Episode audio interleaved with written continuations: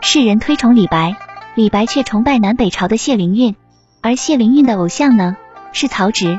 谢灵运说：“天下才华共一时。”曹植八斗他一斗，剩下一斗，天下共分之。那么谢灵运如此推崇的曹植，到底写过什么？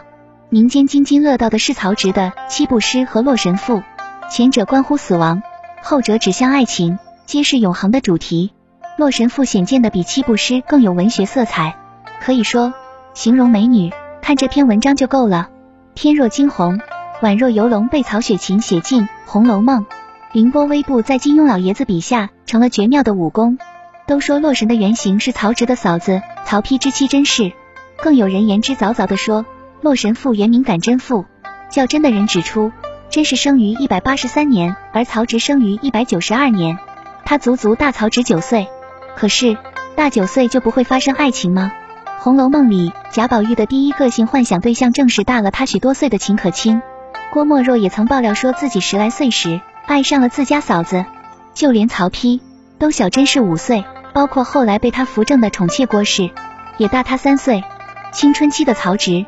惊异于成年女子的美，辗转反侧，又不可得，也不是特别奇怪。不管是不是吧，反正甄氏一定很美。据说连曹操都曾为她动心，能让雄才大略的曹氏父子都倾心的女子，听上去真是人生赢家啊！然而，我们细观甄氏的一生，会发现并非如此。她战战兢兢，如履薄冰，却还是挡不住行差踏错。最后一步走错，全盘皆输。开始倒是起了一手好牌。他出身无极甄家，是中山国的名门望族。虽然三岁死了父亲，却有两个很拿得出手的哥哥，再加上他本人天生丽质，长大后顺理成章的嫁入了有四十三公名头的汝南袁家，成了袁绍次子袁熙的妻子。然而乱世之中，人人身如飘蓬，一时豪杰如袁绍，官渡之战后元气大伤，没两年就送了命。又过了两年，曹氏大军打进袁氏府邸所在的邺城。曹丕直接进了袁府，见到两个处于恐惧中的女人，年轻的那个把脸伏在年长者膝上，后者则让人把自己的手绑起。这是在当时情势下，他们发布的一份安全声明。绑起双手的年长女子是刘氏，袁绍的妻子。他的做法收到了效果，曹丕有点不好意思了，说：“刘夫人何必这样呢？让你的儿媳妇也把头抬起来吧。”松了绑的刘氏亲自把甄氏整张脸捧起来。使得甄氏不得不往后仰去，这行为有点像献宝，而甄氏的脸也的确像珠宝般发出光华，照亮了曹丕的眼睛。精明的刘氏看出这一点，他冷静的告知甄氏：“我们可以不用死了。”这一年甄氏二十二岁，曹丕十七岁。曹操毫不介意的为曹丕迎娶了甄氏，她美的很有说服力是一个原因，另一方面只怕和她的出身亦有关系。那个五岁就知道怎样称象的曹冲早逝后。曹操也是选了甄家女子作为他阴婚的伴侣，甄家的品牌也是有吸引力的，而甄氏要做的就是将这品牌的含金量加以巩固，他充分展现自己的贤良淑德。曹丕越是宠爱他，他就越是低姿态。对于曹丕诸妾，得宠的他上前劝勉，不得宠的他就跑去安慰，还一再劝曹丕广求疏远，以封祭祀。对婆婆卞夫人真是特别孝顺。有一年。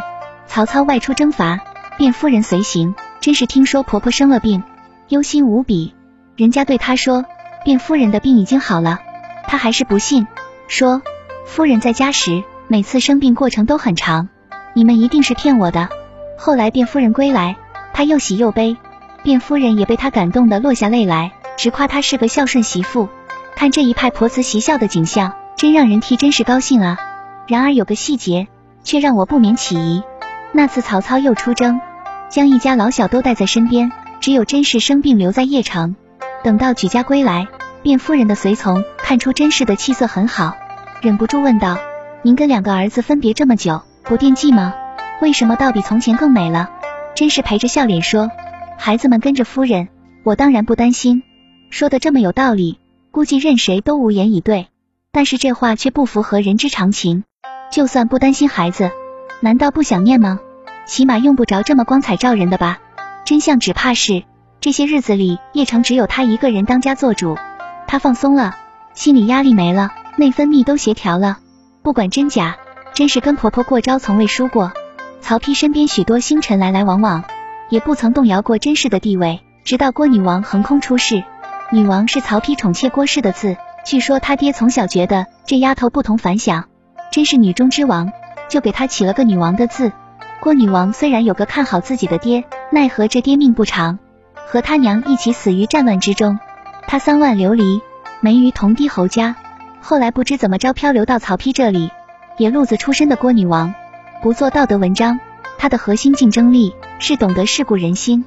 她知道曹丕想要什么，也知道怎样帮助曹丕取得。如此一来，甄氏就被比了下去。真正的危险终于出现了，甄氏感受到了恐惧，他撕破过去的温良恭俭让，一再发出激愤之声，这令曹丕厌倦。很多文学作品把曹丕刻画成一个很干燥的人，事实上，读他的诗文轶事，会发现他其实很多情。但是，多情与刻薄并不完全矛盾。又有一个野心勃勃的郭女王在旁边候着。最终，曹丕赐了甄氏死罪，下葬时披发覆面，以康塞口。第二年，郭女王当上了皇后。虽然有大臣反对，但曹丕根本不理会。甄氏的时代彻底结束。这看似是两个女人之间的输赢，实际上却是缺乏战斗力的贵族在生机勃勃的草根面前败下阵来。在乱世里，和曹丕同样有着僭越之志的郭女王。才是他最好的拍档，而曹植输给曹丕，又何尝不是他文人气太重，现实感太差？与其将《洛神赋》看作是一种爱情表达，不如视作失意者的自我安慰。在曹植的记忆里，真是永远那么优雅美丽。他们相遇，然后又擦肩而过，就像他和那个已经逝去的时代。